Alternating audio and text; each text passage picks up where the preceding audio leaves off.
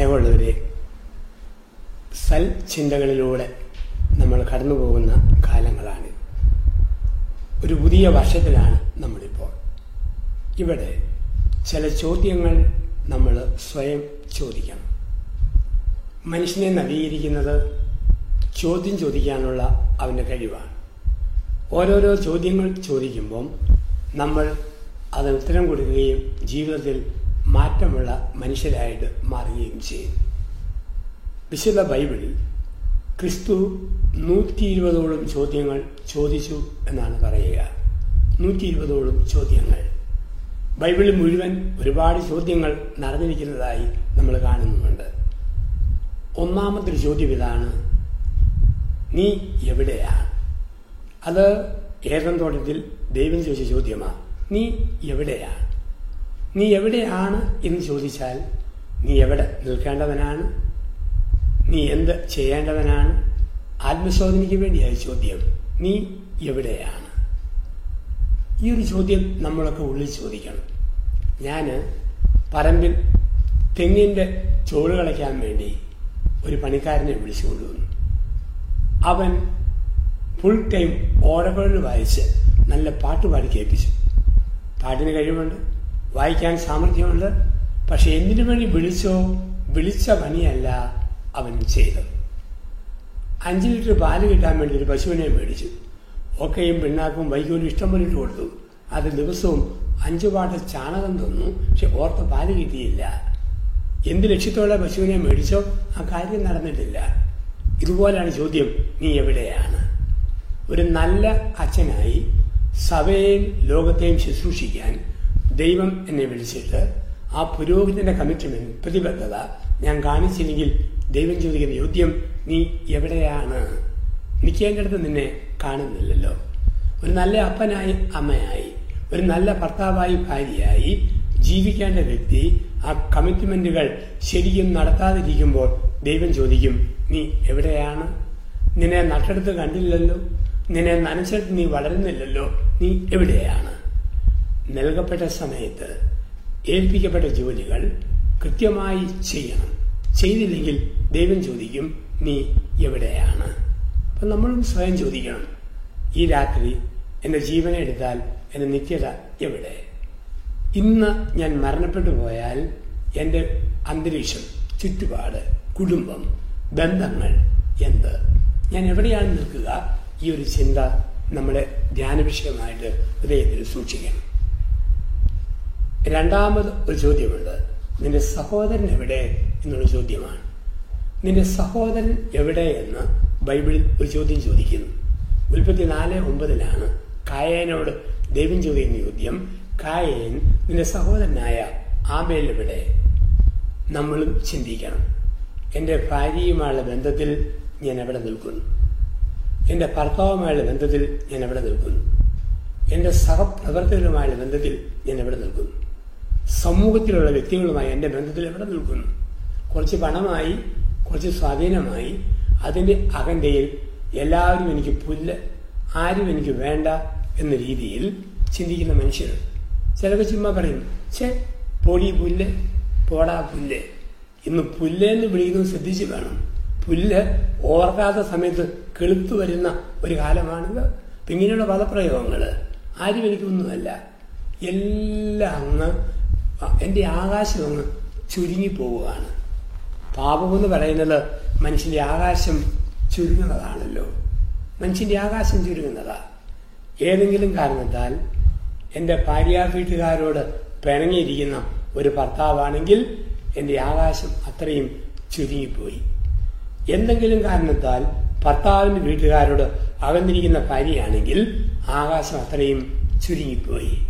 ഇപ്പൊ ജീവിതത്തിൽ ബന്ധങ്ങളിൽ ഒരു വിള്ളലുണ്ടോ? ബന്ധങ്ങളിൽ ഒരു വിള്ളലുണ്ടോ? ക്ഷമ കൊടുക്കാൻ ക്ഷമ ചോദിക്കാൻ ക്ഷമിക്കാൻ ദൈവം വിളിക്കുന്നു ദൈവം നമ്മളെ പഠിപ്പിക്കുന്നു. അപ്പം മനുഷ്യബന്ധം. കായൻ നിന്റെ സഹോദരനായ ആബേലിവിടെ ദൈവം നമ്മോട് ചോദ്യം ചോദിക്കുമ്പം ഒരു ലക്ഷ്യമുണ്ട്. നമ്മൾ തമ്മിൽ തമ്മിൽ ചോദ്യം ചോദിക്കുന്നത് എന്തിനാ? പരസ്പരം അറിവിൽ വളരാൻ. ആരാണെന്ന് ഗ്രഹിക്കാൻ അറിവിൽ വളരാനാ പരസ്പരം ചോദ്യം ചോദിക്കുക. പക്ഷെ ദൈവം ചോദ്യം ചോദിക്കുന്നത് അറിവിൽ വളരാനല്ല എന്റെ ആത്മശോധനയ്ക്ക് വേണ്ടിയാണ്. ഞാൻ സ്വയം ഒന്ന് ചിന്തിക്കാൻ സ്വയം ഒന്ന് തിരുത്താൻ ഒന്ന് വിലയിരുത്താൻ എന്റെ സ്വയപരിശോധനയ്ക്ക് വേണ്ടിയാ ദൈവം ചോദ്യങ്ങൾ ചോദിക്കുക. കായൽ നിന്റെ സഹോദരനായ ആബേൽ എവിടെ? എവിടെ? വീണ്ടും ക്രിസ്തു ചോദിക്കുന്ന ഒരു ചോദ്യമുണ്ട്. മൂടനായ മനുഷ്യ ഇന്ന് രാത്രി നിന്റെ ആത്മാവിനെ എടുത്താൽ നീ നേടിയതെല്ലാം ആർക്കു വേണ്ടി? ഇന്ന് രാത്രി നിന്റെ ജീവനെ എടുത്താൽ നീ നേടിയതെല്ലാം ആർക്കു വേണ്ടി? മനുഷ്യനെന്ന ആർത്തിയുടെ ലോകത്തിലാണ് ഞാൻ ഈയിടെ അഷ്ടമുടിക്കായലിന്റെ തീരത്ത് കൊല്ലത്ത് ധ്യാനിപ്പിക്കുകയായിരുന്നു. അവിടെ ചീനവലയിട്ട് മനുഷ്യൻ മീൻ പിടിക്കുന്ന കണ്ടു. ചീനവല വെള്ളത്തിൽ മുങ്ങി കിടക്കുന്നു. മുകളിൽ ലൈറ്റ്. ആ ബൾബിന്റെ പ്രഭ വെള്ളത്തിൽ വലയുടെ മുകളിൽ വരുമ്പം ചെമ്മീനുകൾ ചെറിയ കുഞ്ചുകൾ ഓടി ഓടി വരും. ആ വെട്ടം കണ്ടോണ്ട്. ആ വെട്ടത്തിൽ വരുമ്പോൾ ചീനവലയ്ക്കകത്ത് ചായക്കണ്ണിലെ ചായസഞ്ചിയിലെന്ന പോലെ ചെമ്മീൻ പിടിക്കപ്പെടുകയാണ്. ഒരു ചെറിയ വെട്ടം അതിന്റെ വെളിച്ചത്തിൽ. തീ കത്തുമ്പോൾ ഈയലുകൾ പറന്നു വരും. അതിൽ വീണ് കരിയുന്ന ജീവിതം. കരിയുന്ന ജീവിതം. ഈ ആർത്തി മനുഷ്യനുണ്ട് ഒരു വലിയ ചേരപ്പാമ്പ് ഒരു തവളയെ വിഴുങ്ങുന്നു. തവളയുടെ പകുതി ചേരപ്പാമ്പ് വിഴുങ്ങി അപ്പോഴാണ് പാമ്പിന്റെ വായിലുള്ള അവള മുമ്പിലൂടെ പറന്നു പോകുന്ന ഒരു പ്രാണിയെ കണ്ടു. അതിനെ വിഴുങ്ങാൻ വേണ്ടി വാ വിളിക്കുന്നു. മരണമെന്ന ചേരപ്പാമ്പ് നമ്മുടെ ജീവിതത്തെ വിഴുങ്ങുമ്പോൾ ഈ തവള പ്രാണിയെ പിടിക്കാൻ വെപ്രാളം കാണിക്കുന്ന പോലെ അത്ഭുതം കിട്ടാൻ വേണ്ടി ആർത്തി കാണിക്കുന്ന മനുഷ്യരുണ്ട്. അവരോട് ചോദിക്കുക ഇന്ന് നിന്റെ ജീവനെ എടുത്താൽ നിന്റെ നിത്യത എവിടെ ഇന്ന് രാത്രി ആയുസിന്റെ പുസ്തകത്തിൽ നിന്റെ പേര് കോറിയിട്ടാൽ മകനെ മകളെ നിന്റെ നിത്യത എവിടെ നിന്റെ നാളെ എവിടെ? ഈ ഒരു ചോദ്യവും ദൈവം നമ്മോട് ചോദിക്കുന്നു. ചിലർക്ക് എന്തോ ഒരു ആർത്തിയല്ലേ? എന്തോ ഒരു ഒരു മനുഷ്യൻ വയസ്സ് എൺപതായി മൂന്ന് മക്കളുണ്ട് ഇരുപത് സ്ഥലമുണ്ട്. എന്ത് ചെയ്താൽ മക്കൾക്കൊന്നും വീതം വെച്ച് കൊടുക്കത്തില്ല. ഒന്നും വീതം വെച്ച് കൊടുക്കുകയല്ല. എല്ലാം അളിപ്പിടിച്ച് ആർത്തിയോടെ വെച്ചിരിക്കുക അവസാനം പള്ളിയും പട്ടക്കാരും നിർബന്ധിച്ചപ്പോൾ വീതം കൊടുക്കാമെന്ന് സമ്മതിച്ചു. ഒരു വെള്ളക്കല്ലാസി ചോദിച്ചു കൊണ്ട കൊടുത്തു. പേന കൊണ്ട് കുത്തി കുറിച്ചു. റബ്ബർ മുറുക്കി കെട്ടി. പത്തക്കല്ലാസിൽ വരിഞ്ഞു കെട്ടി. പ്ലാസ്റ്റിക് കൊണ്ട് ഒതുക്കി കെട്ടി. എന്നിട്ട് വികാരിച്ചിന്റെ കൊടുത്തിട്ട് പറഞ്ഞു അവസാന ആഗ്രഹം എഴുതിയിട്ടുണ്ട്. ഞാൻ മരിക്കാതെ തുറന്നേക്കരുത്. പള്ളിയോട് വെച്ച് കൂടി.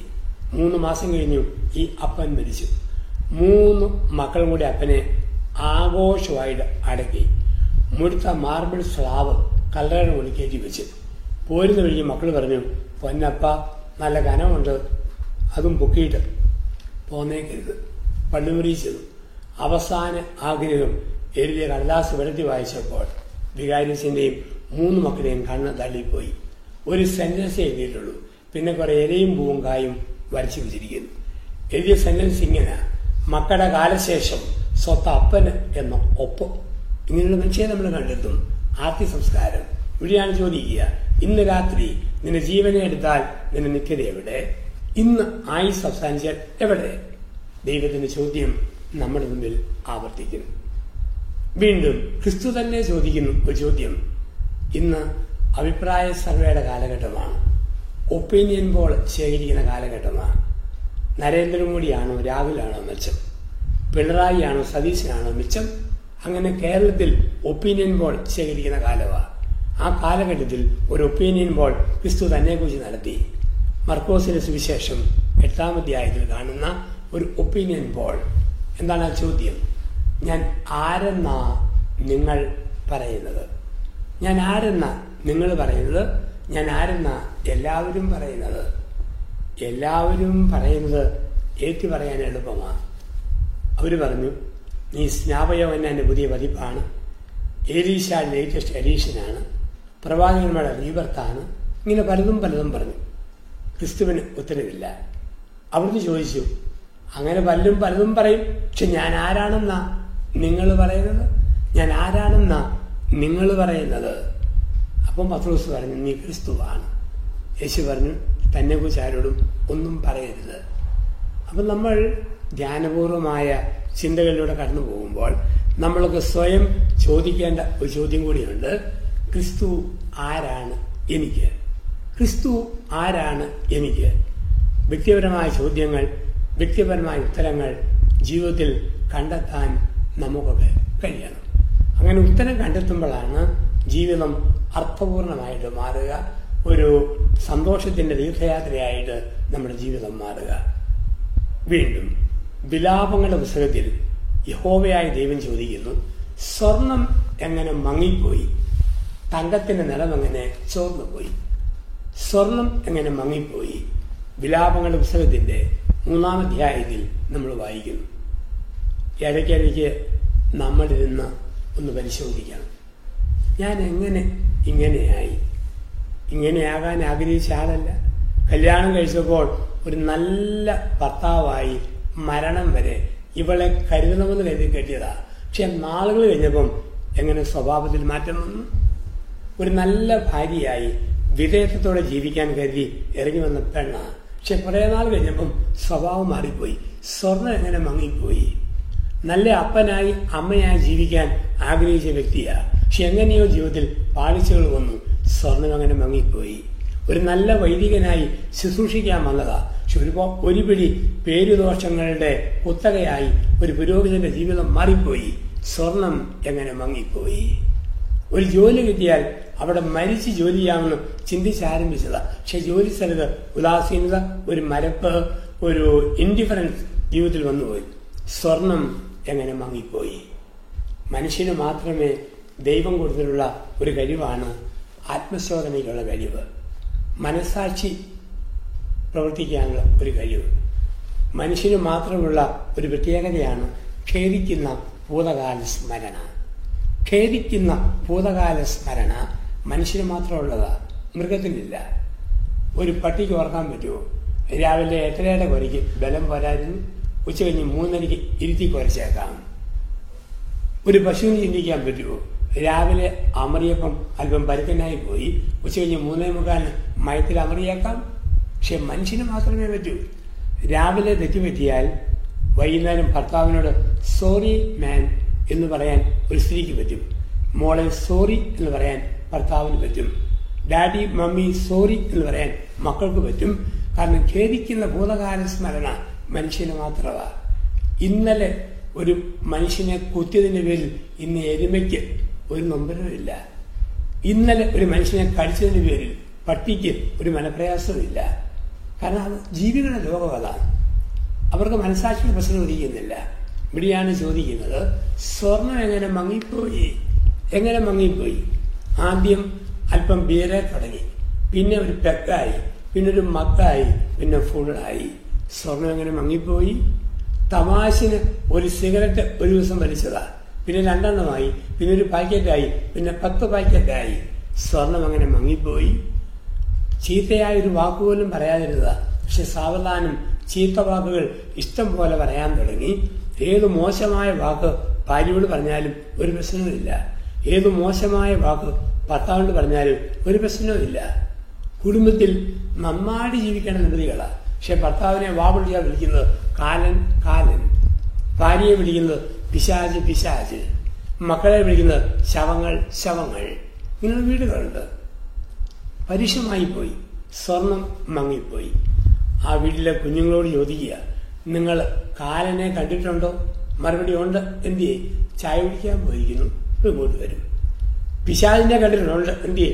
കരി വറുക്കുന്നു ചോറ് വാർക്കുന്നു തുണി പിഴിയുന്നു ഒരു വീട്ടിൽ ഭർത്താവ് ഭാര്യ ഇരുപത് വർഷക്കാലം പിശാചയെ പിശാചി എന്ന് വിളിച്ച് ഈ വിളി കേട്ട് കേട്ട് ഇവളും മടുത്തു. ഇവളും മടുത്തു. അവസാനം ഇവർ രണ്ടുപേരും കൂടി അയൽവകത്തെ കുഞ്ഞിന്റെ മാമോദിസയ്ക്ക് തലതൊട്ടമ്മയും തലതൊട്ടമ്മയും അടിച്ചെന്നു. പ്രാരംഭ പ്രാർത്ഥന കഴിഞ്ഞ് അച്ഛൻ ചോദിച്ചു രണ്ടുപേരോടും കൂടെ പിശാചിനെ അതിന്റെ എല്ലാ പ്രവൃത്തിയോടും കൂടി ഉപേക്ഷിക്കാൻ മനസ്സാണോ? പിശാചിനെ അതിന്റെ എല്ലാ പ്രവൃത്തിയോടും കൂടി ഉപേക്ഷിക്കാൻ മനസ്സാണോ? കെട്ടിയവൻ പറഞ്ഞു എന്റെ അച്ഛ എങ്ങനെ ഉപേക്ഷിക്കും? ഇരുപത്തിമൂന്ന് വർഷമായില്ലേ സ്വീകരിച്ച് എളുപ്പത്തിൽ ഉപേക്ഷിക്കാൻ പറ്റുമോ? വിളിച്ചു പഠിച്ചു പോയ പദപ്രയോഗങ്ങൾ സ്വർണം എങ്ങനെ മങ്ങിപ്പോയി? ചിലപ്പോഴൊക്കെ ഓർക്കും ശോ ഇത് വേണ്ടായിരുന്നു. ഇങ്ങനെ പെരുമാറണ്ടായിരുന്നു. ആ ചിന്തകൾ വരാം. സ്വർണം എങ്ങനെ മങ്ങിപ്പോയി എന്നൊരു ചോദ്യം ഉള്ളിൽ നമ്മൾ ചോദിക്കുന്നു നമുക്ക് തന്നിരിക്കുന്ന ഒരു വലിയ മനസാക്ഷിയുണ്ടല്ലോ നമുക്ക് മാത്രമുള്ള സമ്മാനമാണ് മനസാക്ഷി. അപ്പൊ നിങ്ങൾക്കൊരു സംശയം. അച്ഛാ ഈ മനസാക്ഷി ഇരിക്കുന്ന സ്ഥലം എവിടെ? കൃത്യമായിട്ട് പറഞ്ഞു തരാം. ഉറങ്ങാൻ പോകുന്നതിന് മുമ്പ് കിച്ചണിൽ നിന്നും മൂർച്ചയുള്ള ഒരു കത്തി എടുക്കണം. കിടക്കുന്ന മുറിയുമെന്ന് കട്ടിലിരിക്കണം ഡിം ലൈറ്റ് ഇരുന്നിട്ട് തൊണ്ടമതിൽ മുതൽ പൂക്കളിന്റെ അവിടെ മുതൽ കീഴോട്ട് കത്തി കൊണ്ട് ഒന്ന് കീറണം. കീറിയിട്ട് വാരിയലും മാംസവും പൊക്കി പിടിച്ച് അകത്തേക്കൊന്ന് നോക്കണം. അപ്പോൾ ഒരു കാഴ്ച കാണാം ഒരു വൃത്തം. വൃത്തത്തിനകത്ത് ഒരു ത്രികോണം ഒരു ട്രയാങ്കിൾ വിതിന്റെ സർക്കിൾ ധരിച്ച ട്രയാങ്കിൾ അതിങ്ങനെ മൂവ് ചെയ്യുക. മൂവ് ചെയ്യുമ്പോൾ അതിന്റെ മൊന വന്ന് വൃത്തത്തിലൊന്ന് കുത്തിയിട്ട് പോകും. ആ കുത്തിന്റെ പേരാണ് മനസാക്ഷി കുത്ത് എന്ന് പറഞ്ഞ് ഒരു കുത്താണ്. ത്രികോണ വൃത്തത്തെ കുത്തുന്നതാണ് ഒരു അപ്പന് ചേരാത്ത വർത്തമാനം നാഗേന്ന് വന്നാൽ ഒറ്റയ്ക്കിരിക്കുമ്പോൾ ത്രികോണ വൃത്തത്തെ കുത്തും കുത്തും. ഒരു അമ്മയ്ക്ക് ചേരാത്ത പദപ്രയോഗം നാക്കിന്ന് വന്നാൽ ഒറ്റയ്ക്കിരിക്കുമ്പോൾ ത്രികോണം വൃത്തത്തെ കുത്തും. പേരൻസ് ചെയ്യാത്ത പദപ്രയോഗം വന്നു കഴിഞ്ഞാൽ ത്രികോണം വൃത്തത്തെ കുത്തും. ഇതാണ് മനസാക്ഷി കുത്ത് എന്ന് പറയുക. ചില ആൾക്കാർ വളരെ വിരുദ്ധന്മാരാ ത്രികോണം വൃത്തത്തെ കുത്താൻ വരുമ്പം തെന്നി തെന്നി മാറി മാറി കൊടുക്കും. കുറെ കഴിയുമ്പം ത്രികോണത്തിന്റെ മനയൊടിഞ്ഞിട്ട് വൃത്തത്തിൽ ഉരുമിയിട്ട് പോകും അവർക്ക് പിന്നെ മനസാക്ഷി കുത്തില്ല. എന്നാ വന്നാലും പിന്നെ ഇക്കിളിയേ ഉള്ളൂ. ഇക്കിളി. മനസാക്ഷി കുത്തില്ല. ഇപ്പം നമ്മൾ ഒറ്റയ്ക്കിരുന്ന മനസാക്ഷി. ഒരു വണ്ടി എത്ര സ്പീഡിൽ പോയാലും പെട്രോൾ പമ്പ് കാണുമ്പോൾ പെട്രോൾ അടിക്കാതെ ഡീസൽ അടിക്കാതെ മുമ്പോട്ട് പോകാൻ പറ്റിയാൽ ഒരു ടോർച്ച് എത്ര ഭംഗിയായിട്ട് ചൊരിച്ചാലും ബാറ്ററി മാറാതെ ചാർജ് ചെയ്യാതെ അത് ചൊരിക്കാൻ പറ്റുകയില്ല. അതുപോലെ നമ്മൾ എത്ര മിടുക്കന്മാരും മിടുക്കലുമാണെങ്കിലും ഇടയ്ക്കിടയ്ക്ക് ചിന്തിക്കണം ദൈവമേ ഞാൻ ഈ പോക്ക് പോയാൽ ഒരു പോക്കാണോ? ഈ പോക്ക് പോയാൽ ഒരു പോക്കാണോ? ഒരു ചിന്ത ജീവിതത്തിൽ നമുക്ക് വേണം. ഇതാണ് സ്വർണം മങ്ങിപ്പോയോ? നമ്മുടെ തന്നെ ഒരു ആത്മപരിശോധന. ഒരു സ്വയപരിശോധന. ഞാൻ ആരെന്ന് ലോകം പറയും. ഞാൻ ആരെന്ന് ദൈവം പറയും. ഞാൻ ആരെന്ന് എന്റെ മനസ്സാക്ഷി പറയും. ഈ ഒരു ചോദ്യം ഉള്ളിൽ നമ്മൾ സൂക്ഷിക്കണം. വീണ്ടും തിരുവനന്തപുരത്തിലൂടെ നമ്മൾ കടന്നു പോകുമ്പോൾ ദൈവം ചോദിക്കുന്ന ചോദ്യം സ്വയം ചിന്തിക്കാൻ വേണ്ടി ചോദിക്കുന്ന ഒരു ചോദ്യമുണ്ട്. എനിക്ക് നിന്നെ ഉപേക്ഷിക്കാൻ പറ്റുമോ? എനിക്ക് നിന്നെ ഉപേക്ഷിക്കാൻ പറ്റുമോ? അത് ഹോസിയയുടെ പുസ്തകത്തിലെ ഒരു ചോദ്യമാണ്. ഹോസിയ പ്രവാചകൻ സ്നേഹപൂർവം ഗോമറിനെ കല്യാണം കഴിച്ചു. മക്കളായി ഭാഗ്യമായി സ്വത്തായി സുഖമായി. ആ സമയത്താണ് പ്രവാചകന്റെ ഭാര്യ വേറെ പുരുഷന്മാരുടെ പിന്നാലെ ഓടാൻ തുടങ്ങി. ഇവനെ മറന്നിട്ട്. പ്രവാചകൻ മനസ്സ് മുറിഞ്ഞിരിക്കുമ്പോൾ ദൈവത്തോട് ചോദിക്കുന്ന പറയുന്ന ഭാഗമുണ്ട് ദൈവമേ എന്റെ ഭാര്യ എന്നോട് അവിശ്വസത കാണിച്ച് അന്യ പുരുഷന്മാരുടെ പിന്നാലെ പോയിട്ടും എനിക്ക് അവളെ മറക്കാൻ പറ്റുന്നില്ല. കാരണം അവളെ സ്നേഹിച്ചു പോയില്ലേ?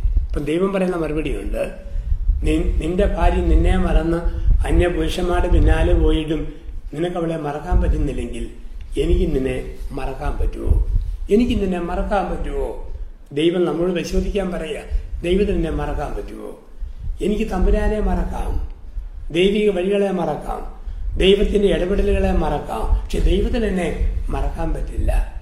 അതല്ല ദൈവത്തിന്റെ സ്വഭാവം ആനി അടിച്ചാലും മറക്കില്ല. പാര പണിതാലും മറക്കില്ല. കുരിശി തറച്ചാലും മറക്കില്ല. മുഖത്ത് തുപ്പിയാലും മറക്കില്ല. മാറാത്ത സ്നേഹവുമായിട്ടാണ് ദൈവം കടന്നു വരിക. ഒരിക്കലും മാറാത്ത മായാത്ത സ്നേഹവുമായി ദൈവം മനുഷ്യൻ ജീവിതത്തിൽ കടന്നു വരുന്നു. എനിക്ക് ഇതിനെ മറക്കാനാകുമോ? വീണ്ടും ചോദിക്കുന്നു എസ് കെ എല്ലിന്റെ പുസ്തകത്തിൽ ഈ അസ്ഥികൾക്കിനി ജീവിക്കാൻ പറ്റുമോ? ഈ അസ്ഥികൾക്കിനി ജീവിക്കാൻ പറ്റുമോ? അത് മറ്റൊരു ചോദ്യം. ഈ അസ്ഥികൾക്ക് ഇനി ജീവിക്കാൻ പറ്റുമോ? അസ്ഥികൂടങ്ങൾ. അതിനെ ഒരു സൈന്യമാക്കി മാറ്റുന്നു ദൈവം. ചോദിക്കുന്നു ഈ അസ്ഥികൾക്കിനി ജീവിക്കാൻ പറ്റുമോ? ഇത് നിങ്ങളുടെയും എന്റെയും മനസ്സിൽ ഉയരുന്ന ചോദ്യം. ദൈവം നമ്മുടെ മനസ്സിൽ ആത്മശോധനയ്ക്ക് ഇട്ടുതരുന്നു. എന്റെ നിങ്ങളുടെയും മനസ്സിൽ ഉയരുന്ന ചോദ്യം ദൈവം ആത്മശോധനയ്ക്കായി ഇട്ടുതരുന്നു. ഈ അസ്ഥികൾക്കിനി ജീവിക്കാൻ പറ്റുമോ? അസ്ഥി പലപ്പോഴും നമുക്കും തോന്നും ലോകത്തിൽ മനുഷ്യന് ഒരുപാട് ചോദ്യങ്ങൾ ഓരോ കാലങ്ങളിൽ അവന്റെ ഉള്ളിൽ ഉയർന്നിട്ടുണ്ട്. ഒരുപാട് ചോദ്യങ്ങൾ ഓരോ കാലങ്ങളിൽ അവന്റെ ഉള്ളിൽ ഉയർന്നിട്ടുണ്ട്. പണ്ടൊരു നാളും അബ്രാഹം പറഞ്ഞു ഞാൻ പ്രായം കഴിഞ്ഞവനല്ലേ എനിക്ക് അപ്പനാകാൻ പറ്റുമോ? അന്നൊരു നാളിൽ സാറ പറഞ്ഞു വൃദ്ധയല്ലേ പ്രസവിക്കാൻ പറ്റുമോ? മോശ പറഞ്ഞു വിക്കനും വൃദ്ധനും അനാഥനുമല്ലേ നേതാവാകാൻ പറ്റുമോ? ഏഷ്യ പറഞ്ഞു അശുദ്ധമായ ആദരങ്ങളുടെ മധ്യയെ വസിക്കുന്നവനല്ലേ? എനിക്ക് പ്രഘോഷകനാകാൻ പറ്റുമോ? സക്കറിയ പറഞ്ഞു "പ്രായ- പ്രായാധിക്യം വന്നവനല്ലേ? എനിക്ക് പിതാവാകാൻ പറ്റുമോ? സാറ പറഞ്ഞു വൃദ്ധയും ബന്ധിയുമായി എനിക്ക് പ്രസവിക്കാൻ പറ്റുമോ? മറിയം പറഞ്ഞു പുരുഷൻ തൊടാത്ത പെണ്ണല്ലേ? എങ്ങനെ ഗർഭിണിയാകും? ഒരുപിടി സംശയങ്ങൾ ലോകത്തിൽ മനുഷ്യൻ ചോദിച്ചു. അതിന്റെ അർത്ഥം എന്താ? ഈ അസ്ഥികൾക്കിനി എന്തേലും സാധ്യതയുണ്ടോ? എല്ലാം ജീർണിച്ചു പോയ അസ്ഥികളാ ഞങ്ങൾ. ഇനി എന്തെങ്കിലും സാധ്യതയുണ്ടോ? അവിടെയാണ് ഗബ്രിയ ദൂതനിലൂടെ ലോകത്തിൽ മാനവ ചരിത്രത്തിൽ ദൈവത്തിന്റെ ഉത്തരം. തലമുറകളുടെ പതിറ്റാണ്ടുകളുടെ യുവങ്ങളുടെ ചോദ്യങ്ങൾക്ക് ദൈവത്തിന്റെ ഉത്തരം. അത്യുന്നതന്റെ സത്യം നിന്റെ മേൽ ആവസിക്കും. ദൈവത്തിന്റെ പരിശുദ്ധാത്മാവ് നിന്റെ മേൽ വന്ന് നിറയും. മനുഷ്യന് അസാധ്യമായത് ദൈവത്തിന് സാധ്യമാണ് ദൈവത്തിന്റെ ഡിക്ഷണറിയിൽ ഇമ്പോസിബിലിറ്റി എന്നൊരു വാക്കില്ല. തമ്പുരാന്റെ ഡിക്ഷണറിയിൽ അസാധ്യം എന്നൊരു വാക്കില്ല. മനുഷ്യന് അസാധ്യമായത് ദൈവത്തിന് സാധ്യമാണ്. അച്ഛന്റെ ഈ ചെറിയ ചിന്തകൾ ശ്രമിക്കുമ്പോഴും നിങ്ങളുടെയും മനസ്സിൽ ഉയരാവുന്ന ചോദ്യമുണ്ട്. നാളുകളായി ചികിത്സയുടെ മാറാത്ത ഈ രോഗത്തിന് ഒരു സൗഖ്യമുണ്ടോ? വലിയൊരു കടബാധ്യതയെപ്പെട്ട് കിടപ്പുണ്ട്. വീട്ടാനായിട്ട് സാധിക്കുന്നു. മനസ്സൊത്തിരി നീറുന്നുണ്ട്. വിടുതലുണ്ടോ? ഒരുപാട് കണ്ണുനീരുണ്ട്. ശമനമുണ്ടോ? തീരാത്ത ദുഃഖമുണ്ട്. അതിന് ഒരന്ത്യമുണ്ടോ? ഒരുപാട് ചോദ്യങ്ങൾ നമ്മൾ ചോദിക്കുമ്പോൾ ഈ മണിക്കൂറിൽ ദൈവം പ്രിയപ്പെട്ട ദൈവജനമേ നിങ്ങൾക്കും എനിക്കുമായി തരുന്ന ഉത്തരം. നസ്രത്തിൽ പണ്ടൊരു നാളിൽ മറിയത്തിന് കൊടുത്ത ഉത്തരമാണ്.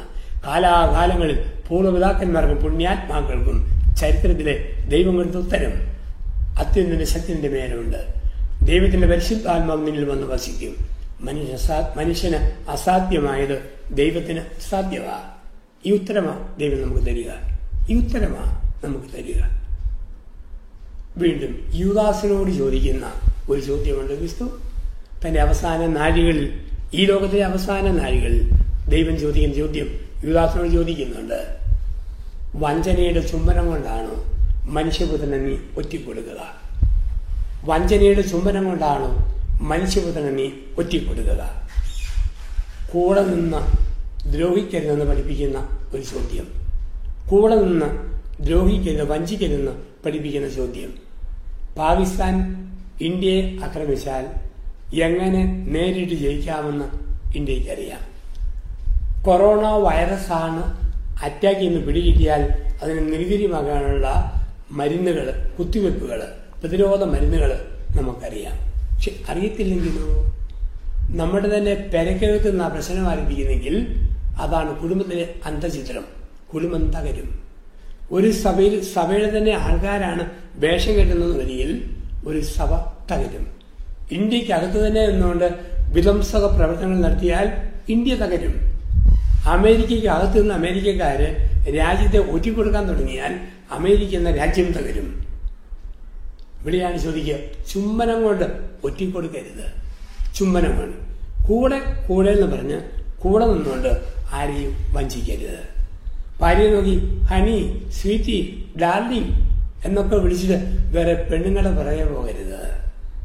ചുംബനം കൊണ്ട് ഒറ്റിക്കൊടുക്കരുത്. കെട്ടിയോനെ നോക്കി ഓ സ്വീറ്റ് ഹാർട്ട് മോനെ കുട്ട എന്ന് വിളിച്ചിട്ട് വേറെ കുട്ടന്റെ പുറകെ പന്നിക്കുട്ടത്തിയെ പോലെ മനുഷ്യർ പോകരുത് അവിടെയാണ് ചോദിക്കുക വഞ്ചനയുടെ ചുംബനം കൊണ്ടാണോ നീ എന്നെ ഒറ്റിക്കൊടുക്കുക? ഒരു നല്ല സിമ്പലിനെ മോശമായിട്ട് മാറ്റുന്ന രീതി. നമുക്കറിയാം ചുംബനങ്ങൾ. രണ്ട് ചുംബനമുണ്ട്. ഒന്ന് വഞ്ചനയുടെ ചുംബനം യുവദാസ് കൊടുത്തു. രണ്ട് പാദം കഴുകി കാൽ ചുംബിച്ച ക്രിസ്തുവിന്റെ ചുംബനം. ഒരു പുരോഹിതന്റെ ചുംബനം ക്രിസ്തുവിന്റെ ചുംബനമാകണം. ഒരു ഭർത്താവിന്റെ ഭാര്യയുടെ ചുംബനം ക്രിസ്തുവിന്റെ ചുംബനമാകണം.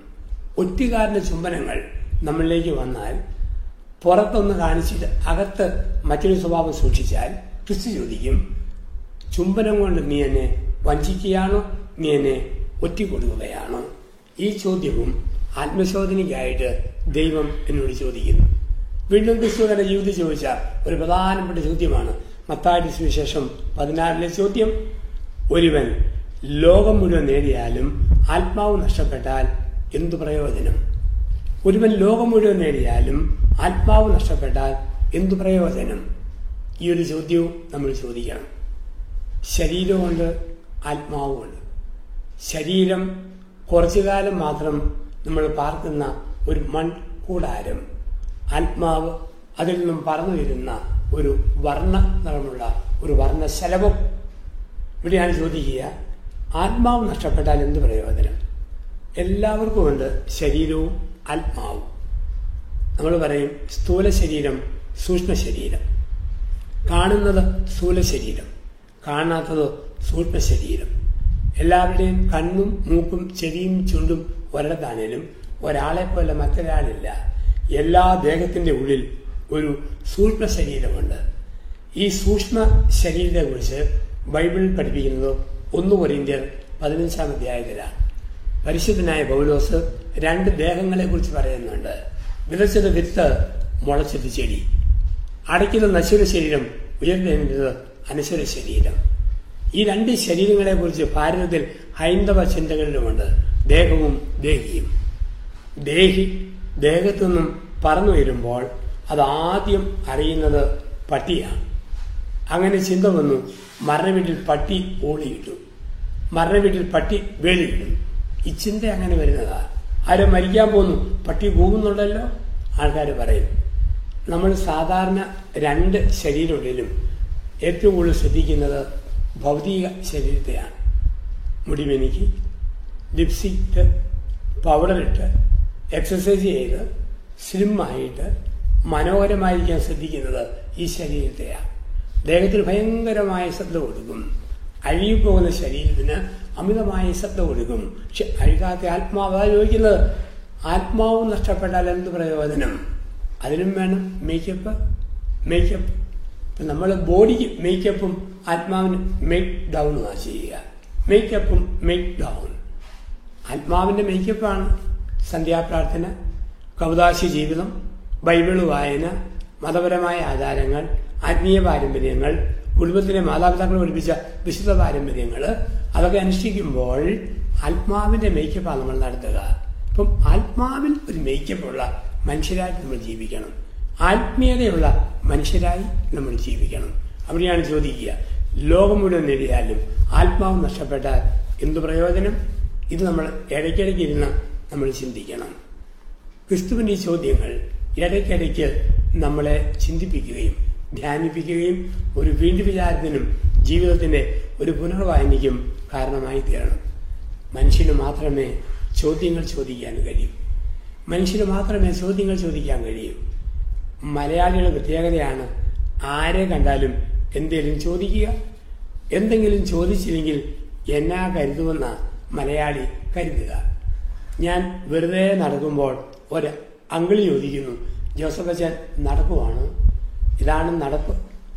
ഓർഡറിന്റെ ഷേപ്പ് വേറെയാണ്. എന്നാലും ചോദിക്കും? അച്ഛൻ നടക്കുവാണ്? പള്ളി തുറന്ന് കയറുമ്പോൾ അമ്മച്ചി ചോദിക്കുക അച്ഛൻ പള്ളിയിൽ പോവാണ്? പിന്നെ പുല്ല് പറിക്കാൻ പോവാണ്? പള്ളിയുടെ വാതിലും തുറന്നിട്ട് സ്ഥാനത്തും അസ്ഥാനത്തും ചോദ്യങ്ങൾ ചോദിക്കും. ചില ചോദ്യങ്ങൾക്ക് ഉത്തരവുണ്ട്. ചില ചോദ്യങ്ങൾക്ക് ഉടനെ ഉത്തരവില്ല. കുറെ കഴിഞ്ഞ ഉത്തരവുള്ളൂ. ഒരു മനുഷ്യൻ ഒരു ഗ്രാമത്തിൽ വന്ന് ബസ് ഇറങ്ങി ബസ് ഇറങ്ങിയിട്ട് കുറെ അപ്പുറത്തുള്ള ജംഗ്ഷനിലേക്ക് പോകണം പോകുമ്പോഴാണ് ഇയാളുടെ സ്വന്തക്കാരുടെ വീട്ടിലെത്തുക കുറച്ച് സമയം നടക്കണം. ബസ് ഇറങ്ങുന്നിടത്തും കുറെ നടക്കണം. അല്പം നടന്നപ്പോൾ ഒരു പത്ത് വയസ്സുള്ള ആൺകുട്ടിയെ കണ്ടു. ഇയാൾ ചോദിച്ചു മോനെ അടുത്ത ഈ ജംഗ്ഷനിലേക്ക് ഇവിടുന്ന് ചെല്ലാൻ എന്നാ സമയമെടുക്കും? അവനൊന്നും മിണ്ടാതെ അങ്ങ് പോയി. ഇയാൾ ചോദിച്ചു ഇത് പുതിയ സ്ഥലം എനിക്ക് അറിയത്തില്ലെന്നില്ലേ നീ എന്നാ പൊട്ടച്ചെവിയനാണോ? ചോദിച്ചത് കേട്ടില്ലേ? അടുത്ത ആ ജംഗ്ഷനിലേക്ക് എത്ര സമയമെടുക്കും ചെല്ലാനായിട്ട്? അവനൊന്നും മിണ്ടാതെ കുനിഞ്ഞങ്ങ് പോയി. ഇയാൾ പറയുന്നത് പൊട്ടന്മാരുടെ നാടാണ്. അരിശപ്പെട്ട് മുറുമുറുത്തോണ്ട് ഈ മനുഷ്യൻ കുറെ അങ്ങോട്ട് നടന്നു. നടന്നപ്പോൾ ഈ കുട്ടി കൈ വെച്ചു അങ്കിൾ ഒന്ന് നിൽക്കാൻ നേടാൻ ചോദിച്ചു. പതിനഞ്ച് മിനിറ്റ് എടുക്കും. അടുത്ത ജംഗ്ഷനിൽ ചെല്ലാൻ. ഞാൻ ചോദിച്ചപ്പം പറയാൻ പറ്റില്ല നീ എന്നെ മിണ്ടാതെ പോയത്? അങ്കിൾ അതെങ്ങനെ പറയും. അങ്കിളിന്റെ സ്പീഡ് അറിഞ്ഞിട്ട് വേണ്ടേ? സമയം പറയാനായിട്ട്. ചില ചോദ്യങ്ങൾക്ക് ഉത്തരം പെട്ടെന്നില്ല. സാവധാനമുള്ളൂ. ഉടനെയുള്ള മറുപടികളുണ്ട്. കാലം തരുന്ന മറുപടികളുണ്ട്. കാലം തരുന്ന മറുപടിക്കായിട്ട് നമ്മൾ കാത്തിരിക്കണം. ചോദ്യങ്ങൾ സ്വാഭാവികമാണ്. എല്ലാ ചോദ്യങ്ങൾക്കും ഉത്തരവുണ്ടെങ്കിൽ ഞാൻ ദൈവമായിട്ട് മാറും. ചില ചോദ്യങ്ങൾ എന്റെ ഉള്ളിൽ തന്നെ മറഞ്ഞിരിക്കണം അത് കാലജവനിക വിളരുമ്പോൾ ദൈവം തന്നെ അതിന് ഉത്തരം നമുക്കായിട്ട് കാണിച്ചു തരും. ചില ചോദ്യങ്ങൾ ആത്മശോധനയ്ക്ക് വേണ്ടിയാണ്. ബൈബിൾ ജോബ് എന്ന് പറയുന്ന മനുഷ്യൻ വേദനിച്ച് നല്ലവനായ മനുഷ്യൻ മക്കൾ മരിച്ചു കൃഷി നശിച്ചു പക്ഷിപ്പറവുകൾ ചത്തൊടുങ്ങി. വേദന്റെ ആധിക്യത്തിൽ ജോബ് ചോദിക്കുന്നു എന്തിനാ നീ എനിക്ക് സഹനം തന്നത്? നീതിമാനായി നീ എന്തിനാ സഹനം തന്നത്? പക്ഷെ ദൈവം പരിഹാരം കൊടുത്തത് ഉത്തരം പറഞ്ഞുകൊണ്ടല്ല മൂന്ന് ചോദ്യങ്ങൾ ചോദിച്ചുകൊണ്ട. വേദനയുടെ നടുവിൽ ജോബിന് ദൈവം ഉത്തരം കൊടുക്കുന്നത് മൂന്ന് ചോദ്യങ്ങൾ ചോദിച്ച. ജോബെ കാട്ടിലെ ആട് പ്രസവിക്കുന്ന അങ്ങനെ നിനക്കറിയാവോ? മഞ്ഞൊഴുകുന്ന പൊരുളറിയാവോ? കഴുകന്റെ ആകാശപാത അറിയാമോ? ചോദ്യങ്ങൾ ചോദിച്ചുകൊണ്ട് ഉത്തരം കണ്ടെത്താൻ മനുഷ്യനെ പഠിപ്പിക്കുന്നത് ദൈവം. അവസാനം ജോബ് പറയുന്നുണ്ട് എന്തിന് സഹനം വന്നു എന്ന് എനിക്ക് അറിഞ്ഞുകൂടാ പക്ഷെ ഒരു കാര്യം അറിയാം എന്റെ സമ്പത്തിൽ സന്നിഹിതനായ ദൈവം എന്റെ സഹനത്തിലും സന്നിഹിതനാണ്. മുപ്പതാം വയസ്സിലെ രക്തതളപ്പിൽ എന്നിൽ സന്നിഹിതനായ ദൈവം എൺപതിന്റെ വാർദ്ധക്യത്തിലും എന്നിൽ സന്നിഹിതനാണ്. അഞ്ച് ലക്ഷത്തിന്റെ കടബാധ്യതയുള്ളപ്പോൾ എന്നിൽ സന്നിഹിതനായ ദൈവം അൻപത് ലക്ഷത്തിന്റെ കടബാധ്യതയിലും ഇരുപത്തഞ്ച് ലക്ഷത്തിന്റെ സമൃദ്ധിയിലും ഒരുപോലെ സന്നിഹിതനാണ്. ദൈവം തന്നു ദൈവം എടുത്തു ദൈവത്തിന്റെ നാമത്തിന് സ്തുതി സ്നേഹമുള്ളവരെ ദൈവം ചോദ്യങ്ങൾ ചോദിക്കുന്നു. ആത്മശോധനയുടെ ഉത്തരങ്ങൾ നമ്മൾ കണ്ടെത്തുന്നു. ദൈവത്തിന്റെ ചോദ്യങ്ങൾക്ക് മനോഹരമായ ഉത്തരം കൊടുത്ത് ജീവിതത്തെ വിശദീകരിക്കാൻ നമുക്ക് കഴിയട്ടെ. വീണ്ടെടുക്കപ്പെട്ട മനുഷ്യരായി ജീവിക്കുവാൻ പ്രയാണം ചെയ്യാൻ സർവശക്തൻ ശക്തി തരട്ടെ. ആമേൻ.